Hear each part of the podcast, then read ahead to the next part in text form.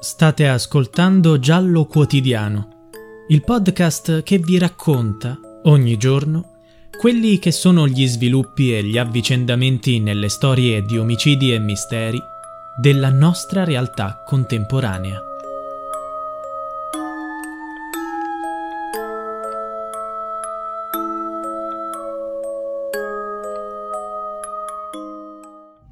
Sono contento per Francesca e Greta. Con i danni fisici che hanno subito da quel criminale, spero che qualcosa possano ottenere se verrà identificato. Purtroppo, senza elementi nuovi, con tutto il tempo che è trascorso, temo che ci sia poco da fare. Parla senza illusioni Elvo Zornitta, 65 anni, l'ingegnere che 20 anni fa fu accusato di essere una bomber, il pazzo che dal 1994 al 2006 ha disseminato il nord-est di ordigni esplosivi. Il procuratore di Trieste, Antonio De Nicolò, ha annunciato che le indagini riprenderanno. Riapriamo le indagini. Verificheremo se da tutto il materiale organico allora repertato è stato estratto o meno il DNA. È possibile che in alcuni casi, con i metodi utilizzati allora, non fosse ritenuto estraibile, mentre con quelli attuali magari sì. Quindi dobbiamo constatare se c'è del materiale che può essere sottoposto a indagini genetiche. Ripercorriamo la storia di una bomber. Ha colpito in un periodo di tempo molto lungo, dal 1994 al 2006. Si presentò con un tubo bomba alla Sagra degli Osei di Sacile, Pordenone. Poi ha proseguito con una lunga serie di attentati. Abbandonò diversi tubi bomba nelle spiagge e nelle località di villeggiatura del Veneto e del Friuli Venezia Giulia. Per 2 volte li infilò in un ombrellone a Lignano e a Bibione. Uno lo lasciò su una strada a Pordenone con una banconota come esca. Un'anziana che la raccolse perse un braccio e un occhio. Un altro paio vennero trovati in una vigna. In seguito, supponendo che l'autore fosse sempre lo stesso, cominciò a imbottire oggetti di uso comune, non utilizzando più nitrati e polvere da sparo, ma nitroglicerina. Così fece un uovo in un supermercato vicino Pordenone, un evidenziatore abbandonato sul greto del fiume a San Polo di Piave, un ovetto Kinder su un muretto a Treviso, una scatoletta di sgombri e un vasetto di Nutella. In breve, mimetizzava le bombe per essere più efficace. Ci fu l'occasione anche per una vera bomba dentro a un bagno del Tribunale di Pordenone. Nel 2005 fu indagato Elvo Zornitta e venne creato un pool investigativo congiunto dalle procure di Trieste e Venezia, perché una bomber colpiva ovunque. Ogni sforzo fu vano. L'ingegnere uscì dall'inchiesta, il bombarolo non venne mai trovato e il gruppo investigativo venne sciolto nel 2008. Elvo Zornitta ricorda così: «Gli investigatori chiesero il mio DNA e io lo misi prontamente a disposizione. Non avevo niente da nascondere e non è stata trovata alcuna compatibilità con quello di una bomber. Ricordo che c'era un capello su un uovo lasciato in un supermercato, ma anche tracce di saliva su un nastro adesivo. Adesso dicono che ci siano anche dei peli su un ordigno. Strano, perché erano state fatte tutte le analisi». Elvo Zornitta fu l'unico indagato. Continua a raccontare: «Adesso sono un giovane pensionato. Tutta questa storia, quello che ho subito, mi ha segnato profondamente nel fisico e nella mente. Non ce la facevo più a reggere. Francamente non mi aspetto nulla. Io stesso ho perso la speranza che lo trovino, ma sia chiara una cosa, anch'io sono vittima di una bomber. Non sono rimasto mutilato fisicamente, ma le ferite dell'inchiesta che mi ha travolto sanguinano ancora. Con il tempo ho ritrovato un po' di tranquillità, ma ogni volta che sento parlare di una bomber vengo sopraffatto dall'ansia». Durante quel periodo gli investigatori hanno perquisito la sua abitazione e il laboratorio, piazzando cimici e micro telecamere per filmarlo. Setacciarono il suo passato e i suoi movimenti. Alla fine c'erano solo suggestioni, non prove.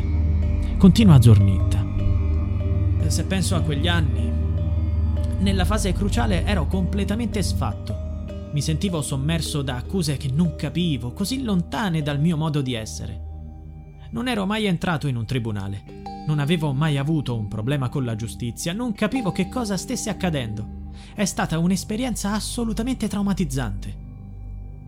Fu travolto da un senso di disperazione ancora più profonda quando venne scoperto che una delle prove contro di lui, Un oggetto che componeva una delle bombe era stato tagliato da un poliziotto, il perito Ezio Zernar. Conclude l'ingegnere. Mi costituì parte civile con l'avvocato Maurizio Paniz. Zernar fu giudicato colpevole e si è arrivati alla sentenza definitiva nel 2018. Abbiamo avviato una causa civile per danni contro il Ministero della Giustizia degli Interni, a causa della perizia falsa. Ho vinto. Sono stati condannati a risarcirmi. Ma da allora non ho ancora visto un euro perché l'avvocatura dello Stato ha fatto appello. Io nel frattempo ho perso un lavoro che mi regalava soddisfazioni. I miei genitori sono stati costretti a vendere la casa al mare a Bibione che avevano acquistato con i risparmi di una vita per aiutarmi a pagare avvocati e periti che mi hanno fatto uscire da questa vicenda. E non ho ancora pagato tutto. Sono dovuto ripartire da zero, trovando inizialmente un lavoro per il quale venivo stipendiato come un operaio. Francesca Girardi è la prima delle vittime citate da Zornitta. Oggi ha 28 anni. Nel 2003 ne aveva 9 quando stava giocando sul greto del Piave, vicino Oderzo, Treviso. Raccolse un evidenziatore da terra. Il pennarello esplose, perse un occhio e 3 dita di una mano. Lei fu l'unica a descrivere una bomber. Ce l'ho impresso nella memoria da 20 anni. Brizzolato, con i capelli corti, gli occhiali e una camicia colorata di quelle hawaiane. Greta Momesso, invece, aveva 6 anni quando rimase ferita il 13 marzo 2005 da un'esplosione nel Duomo di Motta di Livenza, nel Trevigiano. L'esplosivo era nascosto all'interno di un cero. Bastò toccarlo per raddrizzarlo, per far scattare la trappola. Subì un intervento chirurgico di ricostruzione della mano devastata dall'esplosione.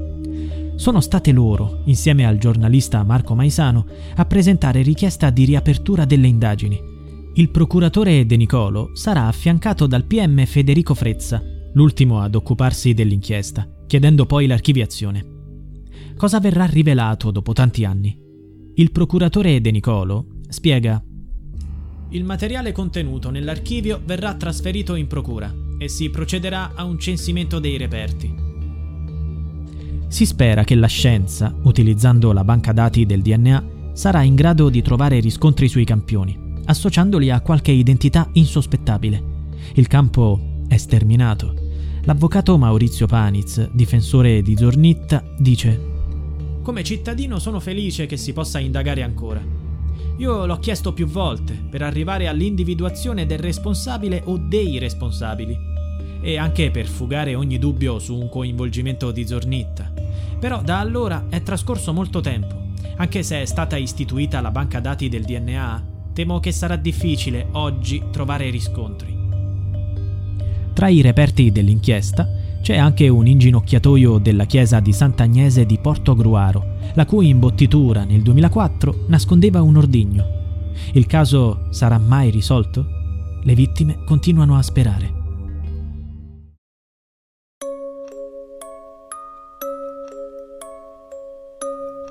Giallo Quotidiano è a cura di Pierre Jacy.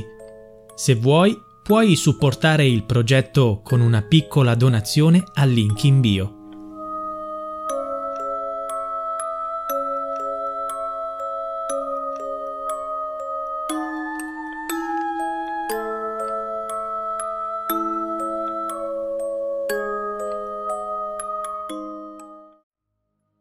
BetMGM has an unreal deal for sports fans in Maryland. Turn $5 into $150 instantly when you place your first wager at BetMGM. Simply download the BetMGM app and sign up using code OLDLINE150. Then, place a $5 wager on any sport. You'll receive $150 in bonus bets, regardless of your wager's outcome. And if you think the fun stops there, the King of Sportsbooks has plenty of surprises in store. Check out daily promotions, same-game parlays, live bets, and so much more. Download the app in Maryland today and get $150 in bonus bets instantly from your first wager, only at BetMGM.